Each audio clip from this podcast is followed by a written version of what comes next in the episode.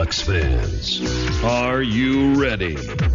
You are listening to the Ducks and Pucks podcast with your hosts, Mike Walters and Eddie Jones. This is the number one home for Anaheim Ducks talk and analysis.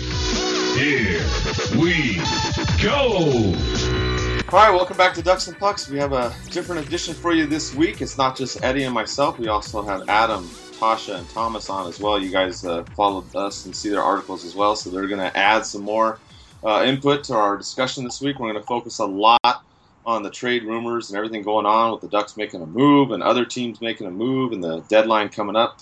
Um, so we're going to go over all of that. But before we do that, we're going to go over last week um, the three games that the Ducks played. Um, Eddie, we talked about this. Uh, we thought the Ducks would win two out of three.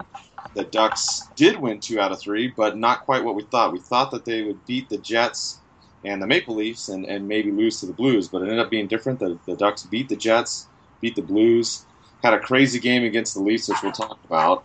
But um, let's get started first with the uh, Jets game. Yeah, I mean, we expected them to win, to go into the Jets game and win. Obviously, it's going to be a tough game. They they play a physical game, but uh, you know they're struggling in a tough Central Division this year, and know they, came out and, and played well and carried on for the other few games. They had two power play goals in this game. You know, Perry continued scoring. Rakell got the first goal of the game, and it was just a strong effort. They outshot them 35 to 20, and you know pretty much what we, we expected, and you know really what we hoped to they would get off to on this uh, these three games coming up.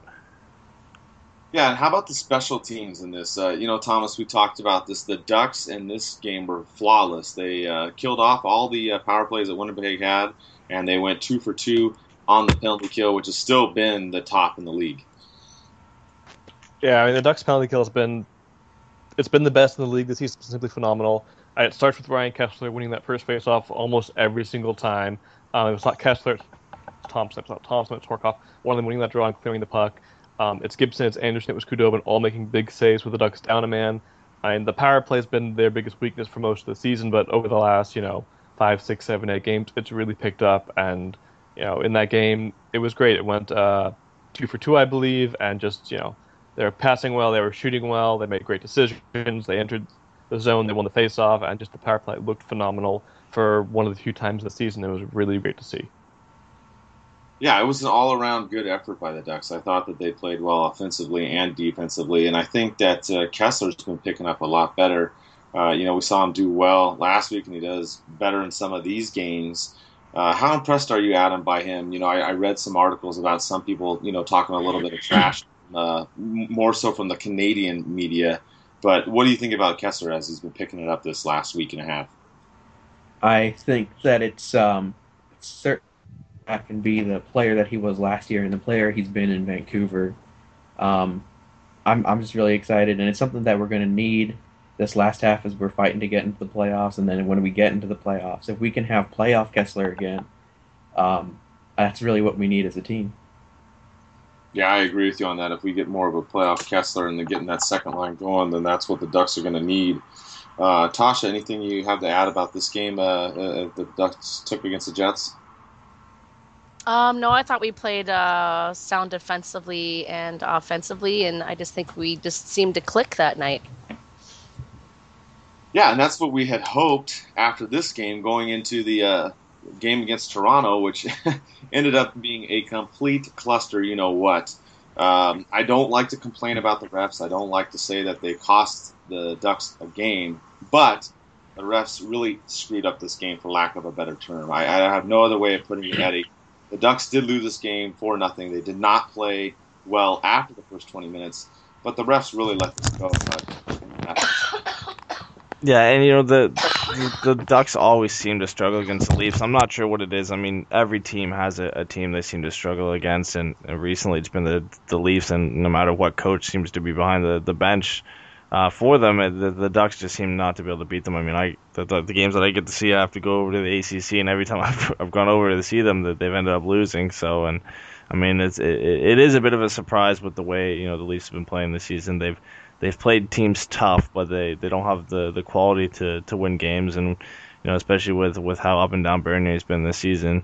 This is one of the games we expect them to come into and win, and you know they, they had a couple power play opportunities they let go and and then like you said the the, the refs in this game kind of just threw it away. Um, you know you can't blame the whole game on the, the refs. They did lose four nothing, but it, it was a pretty bad performance for, for the officials. Yeah, and I, and I thought a key turning point in this game was when Polak hit Santorelli, knocked him down. He gets a two minute minor, which uh, to me should have been way more. And then it ends up Manson and him start to fight. And, uh, you know, at the end of the fight after Manson pretty much levels him at the end, you see a, a late punch. Didn't really do much, but another late punch thrown to Manson. Manson goes off, and Manson's the one who gets 10 minutes uh, booted out of the game. Uh, you know, Thomas, looking at this, I, I, was glad to see Manson obviously stand up for Santorelli getting knocked down. But at this point in the game, to me, it seemed just critical that the refs should have called more on Toronto at this point, and it just kind of seemed to affect the game from that point on. Yeah, that was a very, very dangerous hit um, on Santorelli, and it should have been a major. There's no question about it. Um, I think the league noticed it and told the ref to keep a closer eye on Polak, and that's why when he hit, had a similar hit the next night against LA, they gave him a major and kicked him out of the game. And that hit, I don't think most was as bad as the Santorelli hit. Most people don't think it was as bad, but it still was a relatively nasty one. But that one on Santorelli, no question, it should have been a major. That could have really, really um, injured Santorelli severely. Mean, the Ducks say he's fine, but he was scratched the next game, and you know, it's I think pretty obvious that they were holding him out just to make sure he is actually okay and good to go because he's been one of their better players over the last bunch of games. He was great against Vancouver. Um, he was great against um, Winnipeg, he's been playing very, very well lately. Um, so that hit was very scary, very dangerous, and it was completely ridiculous that Manson got the extra 10 minutes in that fight. Yeah, I just thought it was unfortunate, you know, and, and I think in the second period, another turning point uh, was when Perry got knocked down, and then uh, Toronto comes back down, scores on next sequence, makes it two nothing, and you see the Ducks end up basically, you know, retaliating on a lot of the calls, which you don't blame them; they're not getting the calls, and you want to stand up for yourself and your teammates. So I blame for that. The uh, the crazy thing about this game is it was the 26th game in a row where we had seen the Ducks either have the equal amount or less amount of power plays as their opponents. And uh, I'll just shoot this one at Adam. You know, what do you think? Do you think it's it's the? I mean, we don't want to say conspiracy that refs are against the Ducks, but I mean, do you think the Ducks are not working hard enough, or do you think that they're retaliating too much, or just what's your thought on it? Well, um, you know, no one wants to be that fan who goes, "Oh, the refs are against us, the leagues are against us." Uh, but you know, it, it's kind of hard. They they pulled up in the last uh, broadcast. They were showing how many penalties the Ducks have taken in the last ten years, as opposed to power plays they've gotten. They are dead last in the NHL, and I'm I'm not going to be that fan who says that the league's against us, but. Uh, I do think a lot of it does come from either being out of position or being lazy. Certain players are like that, and certain times I think it's just it's really really bad refs, and it seems like when the refs are bad, they're not just kind of bad. They they're pretty awful, you know. And it's uh, it's a combination of the two. It's a combination of lazy play and then bad refs that happen to be in the same game together. Um, and it's definitely frustrating. It's definitely something the Ducks need to work on. The only thing they can work on though is uh, fixing the the laziness and, and being in position. They can't really do anything about the whole ref situation. Yeah, I agree with you. That that's something that's difficult. They have to fight through that, and they basically did that in the next game against the Blues. They ended up getting an early goal. Um, I was joking on Twitter. Kesler gets his goal. You know, obviously he's number 17, but he gets it at 17 minutes. It was kind of kind of weird, but it was kind of interesting that he did that. And the Ducks played a great first period. Uh, the second line was rolling with Hagelin, Silfverberg, and Kesler, and they were rolling the whole night. Um, but then you see the Ducks, the second period, all that craziness, Eddie, that we've talked about all last season, this season. They give up three goals in a row. Um, they are taking uh, penalties, uh, or I should say, Perry was being a punching bag for most of the period, but and the game. But you know, the Ducks got down. Fortunately, Perry does get a goal late in the second, gets the Ducks back within one, and then the Ducks go on fire in the third period. They really could have won this game in the third. Um, and you know, and, and, then eventually went to the overtime and to the shootout. But I thought the Ducks fought a lot better through the penalties in this game, Eddie.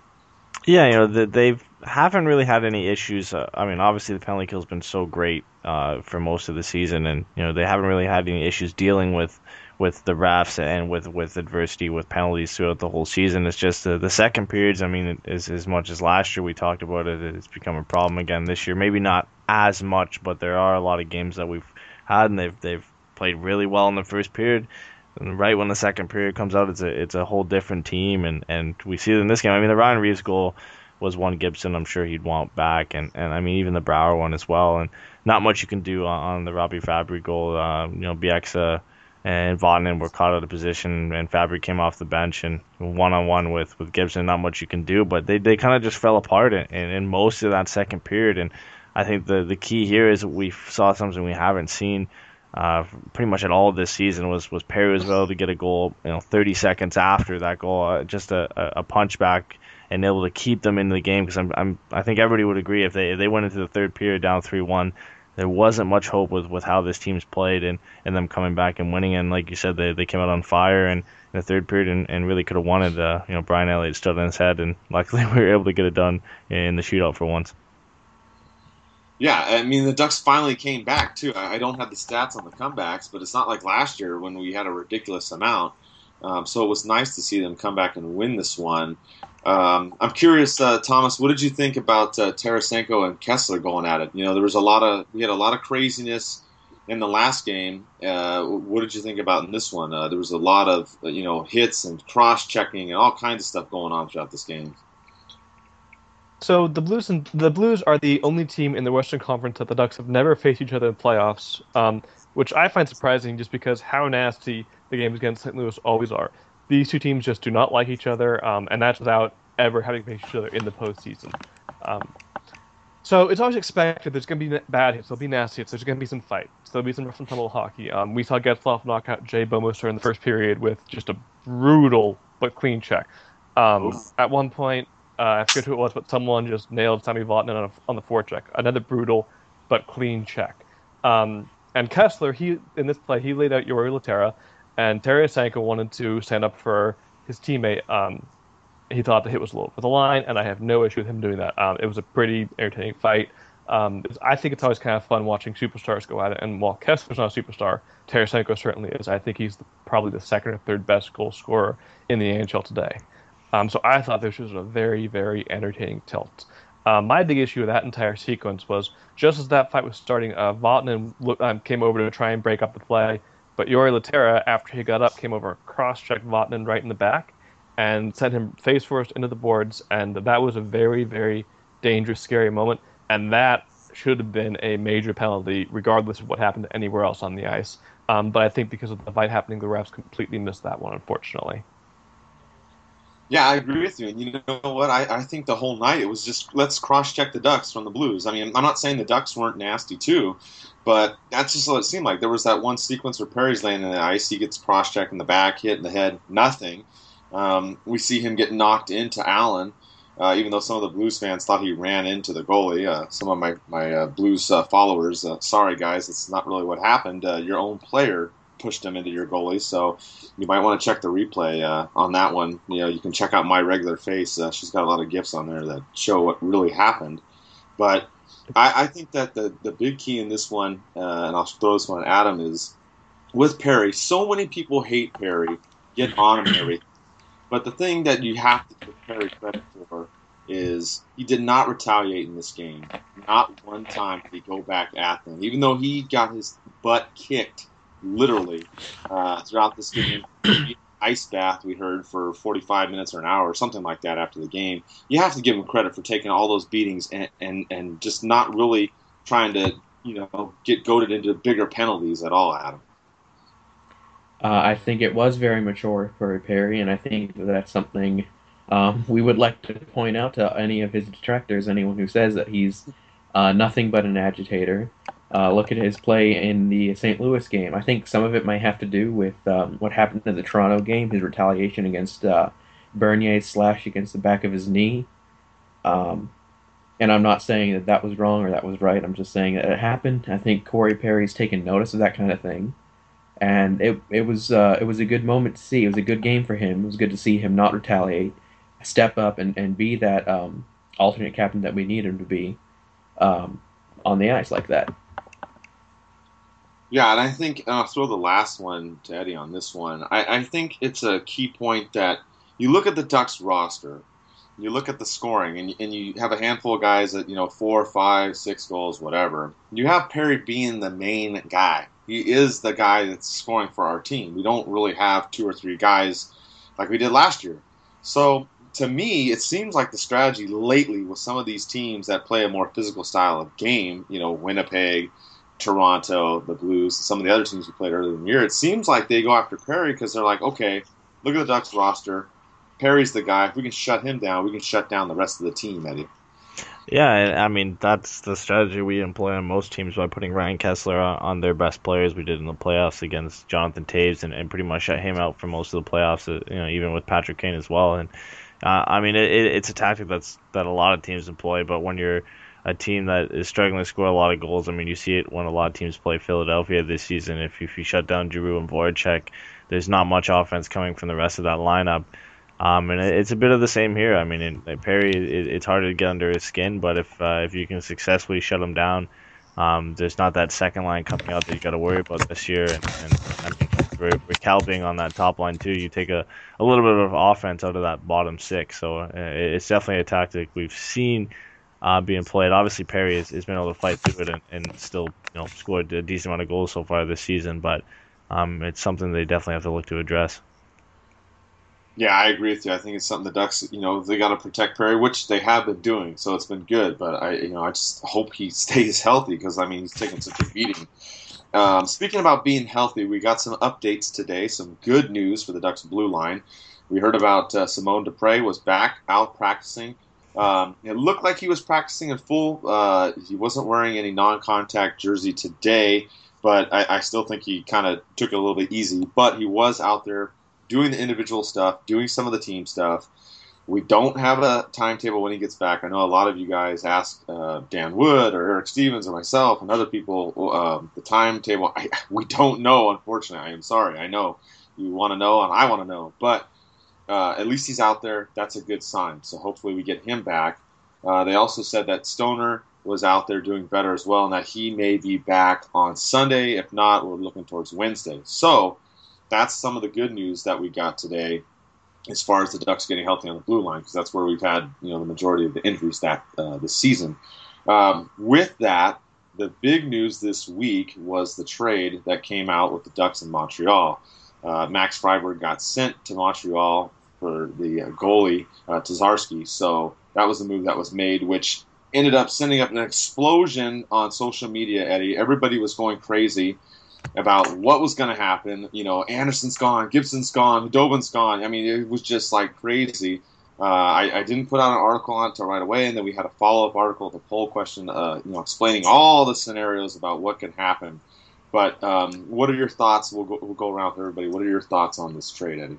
Uh, well, there was more excitement on, on what could come after this trade than, than really yes. this trade. I, I mean, the trade itself isn't a big uh, a big trade. It's a you know a depth prospect uh, for a, a, depth goalie. That's you know Tokarski's had some NHL experience with, with Montreal and Tampa Bay, but uh, there's no chance uh, that he comes up and, and either ever starts for the Ducks. It's it's an AHL move and um, there's some hope from Montreal. I, I, assume that Friberg will eventually be able to fill out their bottom six, uh, if not this year, maybe next year. But uh, yeah, it was more so the Ducks acquiring another goalie, which created all the, the, the talk. I mean, we've heard all season that there's a chance that Freddie could be traded if any goalie is traded.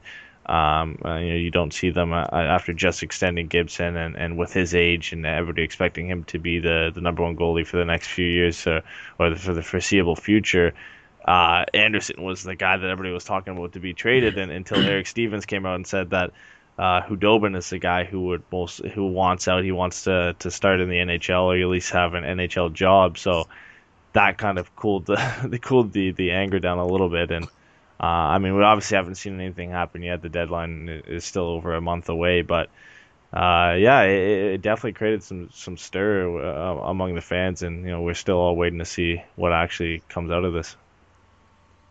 I'll go with Thomas next. What do you think about the trade? What do you think as far as another move? Because that's kind of you know the word on the street is the Ducks are uh, going to go for something else. Uh, we don't know exactly what, but what do you think, Thomas? I think it depends upon what the Ducks want out of this season. If they want and still think they can make the playoffs, which I think they can, um, given the weakness in the Pacific Division this season, I think they will keep Frederik Andersen and then trade him at the draft. Um, because while Gibson is a great goalie both now and in the future, um, over the last few seasons he has had some injury problems, and if he goes down, having a combination of Khudobin and Tokarski in the playoffs is an incredibly terrifying thought, and the Ducks will probably be swept in the first round if that happens. So I think you have to keep both Andersen and Gibson if you are planning to make the playoffs this year. Um, if the Ducks do think they will not make the playoffs this season, if they think the season is a lost cause, then I actually do think Andersen will be traded by the trade deadline. Um, now, all that being said, the Ducks could make could want to make the playoffs and still trade Andersen if you know some incredible deal was put in front of them, like if it was Andersen for Jonathan Drouin, Andersen for I don't know Thomas Van or uh, Kyle Okposo, or just one of these really big names in the market was Andersen straight up for this one player, then the Ducks I think actually might consider that. Um, but the odds of that happening, especially given the two players and names I just mentioned, it's very very unlikely that will happen. And then as for the deal itself with Friberg for Tokarski, I, I think Friberg is a great prospect. Um, he was one of my favorites in the system. I'm sorry to see him go. Um, but his future is as a bottom six winger. He's not going to be a big time scorer in the NHL. And what the Ducks need right now is scoring. There's no question. They desperately need goal scoring. So Friberg will not help them this season in that regard. So by trading him away and bringing in another goalie, if we trade Andersen, if we trade Khudobin, whoever it is, if it's used to bring in a scoring winger eventually, then I think this was the right move for the Ducks right now because Friberg, I love him as a prospect, but he's not going to help the Ducks scoring woes this season. I completely agree with you. You know, I met him a couple times. He's a really nice guy he's a good forward, but he's not a top six guy like you're talking about, or a guy that's going to you know put up 20, 30 goals. I mean, that's just the situation he's in right now. He's, he's not a bad player. Don't not don't. I'm not knocking him, but he's just not the type that we need. Um, what do you think, Adam, as far as the trade and uh, you know maybe the Ducks trade a goalie for a, a winger to get some offense going? Um, you know, I I also like Friberg. I think that he's a uh, you know he was a solid AHL player slash uh, fringe NHL player. Um, it sucks to see him go. This guy Tokarski, he's you know he's going to be a good um, AHL goalie. He could even be a decent uh, backup NHL goalie if we decide to keep him. He's going to be an RFA at the end of the year. Um, as for a trade, I I also would advise against it. I don't think that's a great idea. If the Ducks are planning on making the playoffs, which I think they will, weak Pacific, like everyone has said they can easily be uh, the third or second team, maybe even the first, possibly. Who knows? Um, to see them trade Andersen or even Gibson, which isn't out of the realm of possibility, uh, I think that would be saying we're not going to be making the playoffs or we don't plan on going deep in the playoffs. If we want it to be a competitive year, make it to the third round or so, um, keeping both goalies is vital to the Ducks' playoff chances and I think that's the thought amongst all of us. I, I, really think, you know, and I wrote that one piece when it first came out. I, I think if the Ducks do trade a goalie, I think Khudobin's the one that wants to go because um, I know firsthand that you know he doesn't want to be in San Diego, and it, it's not that he doesn't want to play for the Gulls, but he feels that he should have a chance back in the NHL, which we saw him, you know, do pretty well in Carolina and Boston in those backup roles. So I don't blame him getting a chance. So it, it's going to be interesting to see but if Murray is to try to help him do that, I could see Dublin getting moved, and then maybe we get a forward or some kind of a package deal. Who that's going to be, I, I, really don't know. The only thing that we do know is we know that the Ducks are in on Drouin. There was a, a tweet out earlier that I sent out talking about Syracuse hockey and, and, the representatives at the game tonight, which is the uh, New Jersey Devils, Nashville, Florida, Toronto, uh, Ducks, as we mentioned, Ottawa, Buffalo, Chicago. So you have all these teams. There's probably a few more, you know, that may be in on there too. So Eddie, that's kind of been the talk. You know, uh, we had that article that you put out on Drouin, and we talked about that. What do you think as far as the Ducks uh, going after him? Do you think he might be overpriced? Do you think the Ducks can make a trade for him, or do you think Yzerman's just going to tell everybody to pound sand? Uh, it, it's it's a tough situation. It doesn't happen often where a guy of, of this quality with the potential that he has and, and where he got drafted and, and only being in the league for, for two years and you know that he asked for a trade out, out of the team and it, it's tough to, to really put where his what his value is. I mean, if out of the draft, if you were to try and trade him, then his value was at the highest. I mean, everybody expected him to come in the league this year and and challenge for the Calder Trophy. He's been plagued with a lower body injury, being out three separate times this season, and I mean, he started off really strong, and, and now he only has eight points in, in 19 games played. Uh, but and you know he played uh, the first game for Syracuse uh, this season, and he scored two goals in his first game. So it, it, it's tough to put his value anyway. I mean, he's he's going to command a lot. Um, I don't think he's going to command as much as, as he could have earlier on in his career or, or later down his career if, if they decide to to keep him uh, beyond this season, which uh, I, I highly doubt seeing. I, I would assume that he'd probably get dealt before um, before the deadline. There's there's going to be a lot of good offers coming from pretty much every team in the league. And you know, from what we've heard, the the Ducks are up near the front, and Tampa Bay is looking for a right-handed defenseman and, a, a in-your-face physical type forward. And I mean, those are two things that we have, and I, I think. Uh, our, our defense core and our, our depth on our defense is, is is strong enough that we're able to give up one. And I mean, this isn't a trade that just makes us better this season. This is a, a, a trade that makes you better in, in the long run. Drouin's going to be a, a quality top six player, if not I mean, one of the the more most dynamic goal scorers in the league in, in a couple seasons. You know, I think it all depends on, on the system that he gets played in. Good points, Eddie. Uh, Thomas, what do you think about Drouin and you know all these teams trying to pursue him? And I think the issue with someone like Jonathan Drouin, um, and he was the third overall pick in the 2013 draft. And the 2013 draft, um, I mean, it was still only a couple of year, years ago, so it's still hard to say how good or bad that draft is and where a lot of players are. But I mean, there's clearly some very good players that's come out of that draft. Uh, Nathan MacKinnon, Alexander Barkov, Seth Jones, Darnell Nurse, uh, Sean Monahan, our own Shea Theodore, all come out of that draft. So it's a very, it's a good draft. Um, you know, Drouin taking third overall means that a lot of people were very high on him at the time. Um, his NHL career so far has not panned out well, but the question is, is that his own doing? Is that the coach um, misusing him is that the coach putting him in a checking role because that's how they want him to start out and they want him to earn top line minutes. And it's hard to say exactly why um, his NHL career has not gotten off the way it has. Um, but because his NHL career is not where a lot of people expected, it's hard to say what his value is. I mean, if you told me in 2013 the Ducks traded um, the 26th overall pick for the third overall pick straight up, which would be Theodore for Drouin, I would have been ecstatic at the time. Um, today, I'm not sure I would do that deal just because we've seen, you know, in a very limited sample size, but Shea Theodore has looked like he belongs in the NHL and looks very com- comfortable and very confident on the Ducks blue line. So right now, I don't think I would do that deal. Whereas two years ago, I would have done it in a heartbeat. Um, so because of how his career trajectory has gone, it's very hard to judge what his value is. Is he worth an actual top four defenseman, like say a Sami Vatanen, or is he worth um, a prospect defenseman like Brandon Montour. So it's hard to judge exactly what he is. Um, also, the thing in mind is if the Ducks were to trade for him and give up, say, Vatanen or Despres or anyone in their blue line, um, they have to be very careful because with so many bodies injured right now, you know, if they trade um, Vatanen or Lindholm tomorrow for Jonathan Drouin straight up, their top six will be Holzer, Stoner, Bieksa, Theodore, either Lindholm or Vatanen, whoever's left, and Manson. And that is not a very good top six. Um, now, granted, Despres should hopefully be back in the next couple of weeks. Um, Fowler's hopefully only two or three more weeks away at this point. But still, those if that was your top six for a period of uh, several weeks, it could really bury the Ducks in a hole. So if they want, if the Ducks want him, this kid uh, it will be very difficult to trade someone out of their top four for him without really hurting the team going forward. Yeah, and I agree with you. I think it's a tough spot. Uh, what do you think, Adam? You think the Ducks will try to make a pitch, or you think we're going to pass on the deal? Um, I could. It's it's hard to tell whether he's going to be traded at the trade deadline or beforehand. We've seen some blockbuster trades already happen. Uh, you know, before the trade deadline, we're still like a month and a little over a month away from it. I could see the Ducks making an offer, maybe you know, for Drouin. Um, right now, I think he's going to be a little more expensive than he will be at the deadline.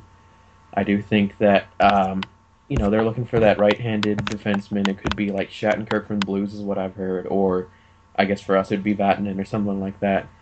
Um, I could see the Ducks getting him, but I don't think that it'll be uh, before the trade deadline. If the Ducks were going to get him, it would be at the trade deadline, and it would be for uh, Vatanen plus something. I don't know what it would be. So because of then the most of our blue line will be healthy as well. It just makes more sense. Yes, yes.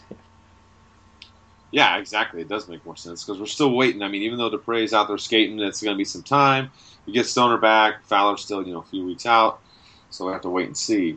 But as far as other people out there, and I'll give everybody, a, you know, your own shot at this, and I'll, I'll go in the same order. I'll go with Eddie first. Besides Drouin, is there anybody else out there that you would, you know, want the Ducks to try to pursue if the deal was right, or anybody that, you know, maybe someone that hasn't been mentioned in the media? What would you think, Eddie, as far as other potential players of the Ducks? You know, we got a month and a half here to go, but uh, who they might pursue? Well, there was five guys I was looking at uh, for most of the season, and, and with rumors, I'm only going to mention one because I don't want to take anybody else's. But one guy that I've I've really been hoping that they've been looking at it all. I guess it all depends on, on where the team finishes. But uh, Loui Eriksson uh, for the Boston Bruins, uh, he can play left or right wing, and uh, he's having a renaissance season with the the Bruins this year. Uh, I mean, he hasn't done that well um, on the Bruins since he left the Stars uh, in the trade for Tyler Seguin, and uh, he's having a great season this year, playing um, majority with uh, David Krejci and, and at times uh, Matt Beleskey as well. Um, and, and I think uh, he would be a great addition. I, uh, the only problem is it all depends on where the Bruins are. Right now, they're they're sitting around that seventh, eighth, ninth spot in, in the playoffs, and I, I think they do think that they can make the playoffs and, and, and you know maybe not go far, but at least challenge. And he's a big part of their offense, and and I'm not too sure exactly what they'd be looking for because if you give up a scoring winger, I, I, think they'd be looking for another one. He is a UFA um, at the end of the season, so his value uh, will be a lot less than it would be if he was still under contract. So I think he's a guy they should definitely look at. Um, he could really, you know, bolster the top six, and, and his power play numbers this season ha- have been really good as well. Yeah, you know, I added him on my fantasy team, but Tasha's still killing me this week, so not he's there, but she's killing me by almost 50 points. But anyways, I'm hoping to do better later on in this one. But no, but um, I agree with you. I, I think he's a great uh, option to go for. Like you said, left and right wing. Definitely someone the Ducks should look for. Uh, Thomas, who, who, out there would you uh, try to pursue if you were the Ducks? Uh, there's a few players I'd look at. Um, I definitely agree. Loui Eriksson is one player who um, I've thought for a long time that would fit very nicely in Anaheim. Um, but there are two players I'll mention. The first um, from Columbus, Kerby Rychel. He's another first round pick from 2013. He is also requested to trade. Um, yes. He's a left winger. Um, he doesn't have the same potential that Jonathan Drouin does, but he's a first round pick. He plays on the left wing, which the Ducks, you know, they always desperately need left wingers in their system. Um, he's someone who I think would be much easier to get out of Columbus than Drouin out of Tampa Bay. So um, if someone else gets Drouin, Rychel might not be a um, terrible, you know, um, option instead. Uh, and the, the other player I would look at is um, from the Winnipeg Jets, Andrew Ladd. He's having a very, very strong season. And Winnipeg, at this point, they are last in the Central Division. Um, and, you know, at most, five teams in that division will make the playoffs. Um, and I think four of those spots are pretty much locked. That last spot will be Nashville, Colorado, Winnipeg, and I think Nashville will get it. Um, so with Winnipeg out of the playoffs, I think they're going to trade their big UFAs. Um, and I think Andrew Ladd, you know, he's a big body. He's got a mean streak. He can score goals. I think he'd fit in very nicely on the Ducks roster. Yeah, I like both those names. You know, Rychel's name has come up, and there's been a few teams that are in on him too as well. So I could definitely see him getting moved, along with obviously Drouin. That's the big name that's thrown around all over the place. But you're right, Ladd's. another one that's a good one that we could add. Uh, Adam, what are your thoughts on who's out there? Who would you go after? I think Eriksson would be a not a bad choice because he can't play left and right wing. Um, you know, with with finding that left wing for uh, Perry and Getzlaf kind of in uh, Rickard Rakell, it's uh, it, it, makes it a little uh, more difficult trying to find uh, you know a, a, scoring option through a trade. We have Rakell. I think he's doing very well. I think he's uh, someone you know that they can rely on even into the playoffs and such. He's been doing so well on that left wing spot it doesn't quite negate the need for going out and trading for a, a big scorer, but uh, it does kind of help. It does make uh, you know you don't need to go get uh, you don't need to go get Drouin or someone of that caliber. You can get someone who can just kind of help out as a first, sometimes second, maybe even sometimes third line kind of guy. And to me, a name that kind of stands out is Colin Wilson from the Nashville Predators. Um, he has not been having a very great season there. He'd be looking for some sort of change. They have been looking to trade him. He was uh, he was part of that Seth Jones Ryan Johansen trade initially before it went down to the uh, player for player trade. Um, so you know he's on the block. He could be uh, bought relatively cheap because of the season he's having, and I think that he would actually do pretty good on the Ducks. Yeah, I mean, and you know Nashville pretty well because you follow them as well, as long as the Ducks. So if it's someone like that that can come in and even add, you know, uh, like Stewart or Santorelli this season, uh, that those kind of numbers, you know, the second half of the season would be an added bonus for sure. Uh, Tasha, do you have anybody that uh, you have your eye on out there that the Ducks should go after? Um, I'm having a coughing fit right now, so everybody, I'm really sick, so I will not talk at the moment. no worries. Uh, back to you. Yeah. Well, I, I, guess the good thing was uh, nobody mentioned the other guys I had, so I, I can mention the other four guys that I had. A lot of them are names that have been kind of popping up here and there throughout the season. Uh, I guess the first one is Kyle Okposo from the New York Islanders. He's a pending UFA at the end of the season, and it doesn't look like the Islanders are going to attempt to re-sign him. So they'll be, uh, I.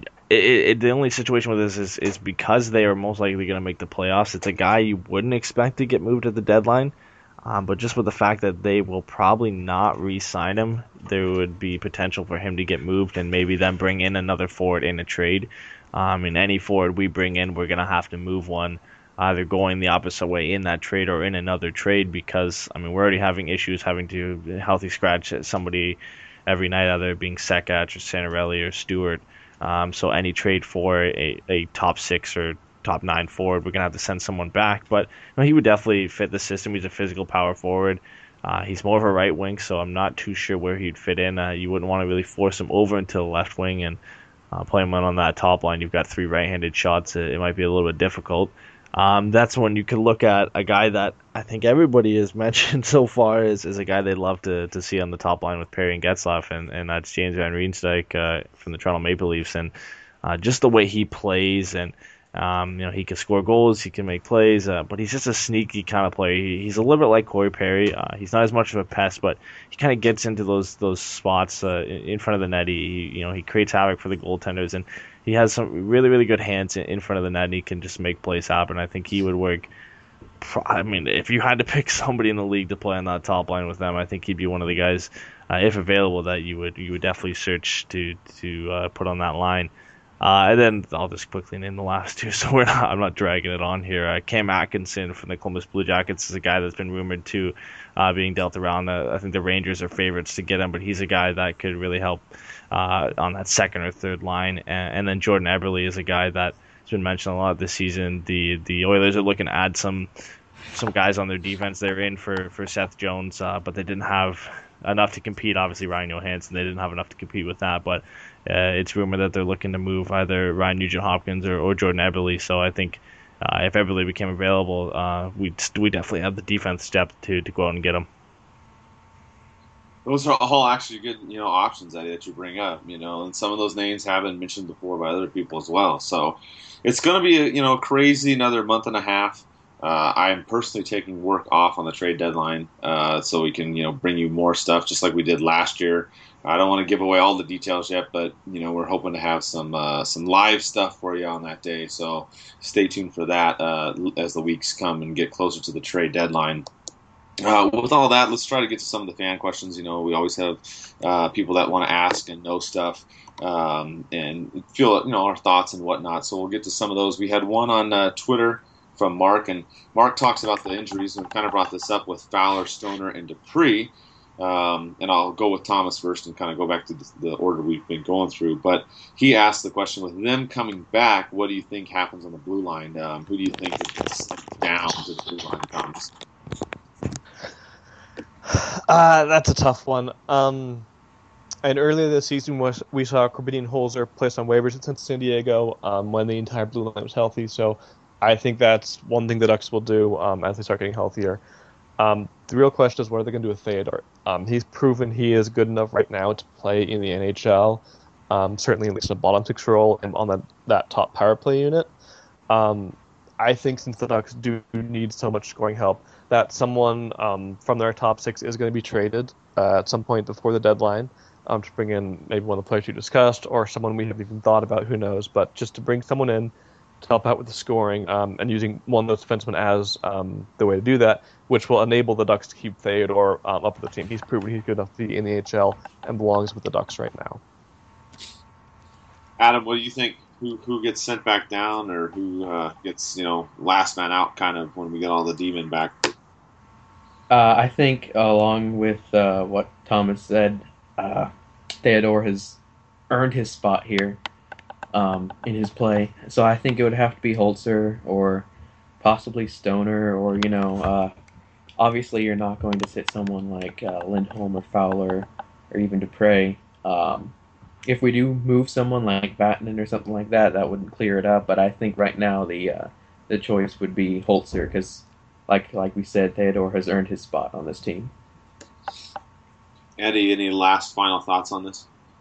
Yeah, I, I definitely I agree with everybody. I, you know, I, I think similar to how Shane Gostisbehere has done with the Philadelphia Flyers this year, uh, Theodore's came up and he, he's really proven himself. I, I mean, he hasn't put up the, the, the numbers that uh, Gostisbehere has done in, in Philadelphia, but I think he's proven to you know that he is NHL ready, and you know that that creates a little bit of a situation. Obviously, Holzer's a guy you can send down, but other than that, uh, you can't really send down anybody else. I, I think when everybody comes back healthy, if guys like Drouin or, or some of the other guys we mentioned are still available, that creates a, a great opportunity for you to move uh, one of the defensemen that you have uh, to create that opportunity for, for Theodore so he can stay up in the lineup, and, and it gives you a good opportunity to add a scoring winger. So I, I think if uh, we do make a move, then then Theodore really is the number, you know, the guy that's going to stay in the lineup.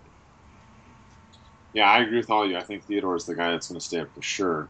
Uh, another question that we had going to the goalie situation, I guess if uh, we kind of assume if Andersen stays, uh, Tyler asks about the uh, situation between uh, Gibson and Andersen. Um, do you pretty much go with Gibson being the guy right now, or would you see Andersen come back in and either split time or take over that role, and, and kind of you know where do you go from there? What do you think, Thomas? Um, given Gibson's injury history and given um, the phenomenal play that Andersen had at the start of the season, I think you um, you play both. I think Gibson at this point, because of how well he's played since he's been called up, you know, the two shots of back-to-back games and four shots overall, just how well he's been playing. Um, I think at this point he's your starter, but I think Andersen will play more than typical backup would. Um, I mean, this last game is probably Gibson's uh, worst outing. That Ryan Reaves goal he gave up, I think the worst goal of the season he's given up. Um, but even with that said, he's still among the leaders among goals against average in the NHL. Granted, it's a smaller sample size than most of the players on that list, but he has still played simply phenomenal since he's um, rejoined the Ducks. So I think he's your starter. Um, but I think Andersen will get a decent amount of playing time, um, and I'm probably expecting Andersen to get that smart to get the start tomorrow when the Ducks take on Detroit. Um, if not then, I think later in the week Andersen certainly will see them that, um, just because you want to keep him fresh, you want to keep him sharp. Um, if anything happens to Gibson, you know you want to make sure Andersen is ready to go um, at the at a moment's notice.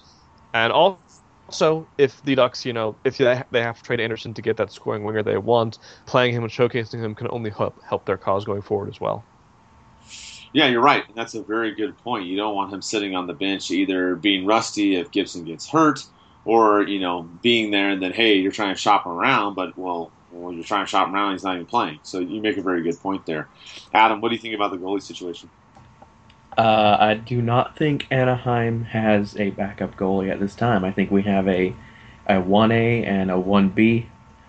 And depending on the week, depending on the opponent, uh, Gibson can be the 1A or he can be the 1B.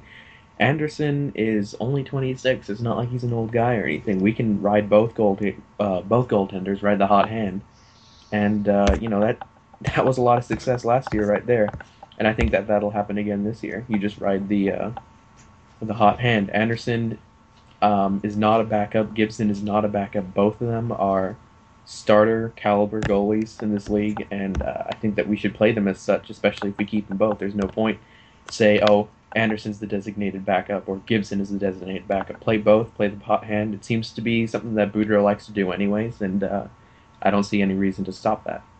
That's what the Ducks have said anyway. Is there's one A and one B. Yeah, that, Oh, that's well, there you go. Yeah, exactly. They've been going with the one A and the one B. Uh, Thomas, or I'm sorry, uh, Eddie. Any uh, final thoughts on the goalie situation? No, I think everybody summed it up pretty much. Uh, you you would hope to see a little bit more of Andersen coming up, uh, either if like if Thomas said it is to boost his his value in, in, in a trade or just to to you know get some rest on Gibson. Obviously, uh, he's going to be going to the All Star game and. Uh, when he comes back, depending on, you know, I mean, hopefully he doesn't get hurt, but uh, we would like to see Andersen hopefully start tomorrow, get a shot in Ed Gibson's uh, struggle a little bit in the in the last few games compared to his, his play uh, when he first got called up, and you know, obviously the shutouts and everything like that. But yeah, we'll be riding both of them for most of the season, and uh, like you said, you would expect Andersen to play more than than a regular backup. Uh, we've, we've answered a majority of the questions. I have one last one, which is pretty much kind of a yes or no. I, I think you're all going to say yes, but if anybody's going to say no, that's fine too. Um, Jimmy threw out a question about the playoffs. He says, Do you think the Ducks will make the playoffs? I say yes. I, I don't know if anybody has anything else different or something else they want to add. If anybody does, go for it. But I, I think we're all yes. Yeah, yeah. I would Yes. in, in this I think division. they yeah. can. Yeah. But yeah, only because it's in the Pacific. If they're in the Central, if they're in the Atlantic, if they're in the Metropolitan, they do not make it. They are very lucky they're in the Pacific Division right, right now because other than LA, this entire division has been terrible this season and incredibly inconsistent. and I don't think anybody would disagree with you, Thomas. The Pacific Division is more like the pathetic division because, I mean, it is. I mean, besides the Kings, and you have to give credit where credit's due, they've been playing very well. Um, so it's going to be interesting to see because we're going to face them later on in this homestand. So you know we're going to have some tough battles coming up too. Um, a couple other things going on uh, coming up. You know we have the All Star game coming up. If you didn't hear, uh, Gibson and Perry got named to it, so at least we got some representation there uh, after that awesome vote for you know John Scott, the guy everybody wanted. So at least we got a couple ducks in there. That'll be good. Uh, on the goal front, we had uh, in the NHL in general, uh, Iginla got his 600th goal this past week, and then you had uh, Ovechkin getting number 499, so he's right there on the cusp of getting 500. So, uh, you know, just a little bit of news around the league. Um, we'll keep you guys updated on everything that we can, and uh, you know, keep following the website with all the updates. Um, I've got a couple more new writers, which I, I, I got to maybe try and get them on here and whatnot. But we're going to be doing more articles and just keep on improving and doing what we're doing. And I thank everybody uh, on here for all the work you guys have done the last couple seasons and being on the show. And uh, I just hope that we keep rolling on this homestand and get in a better position.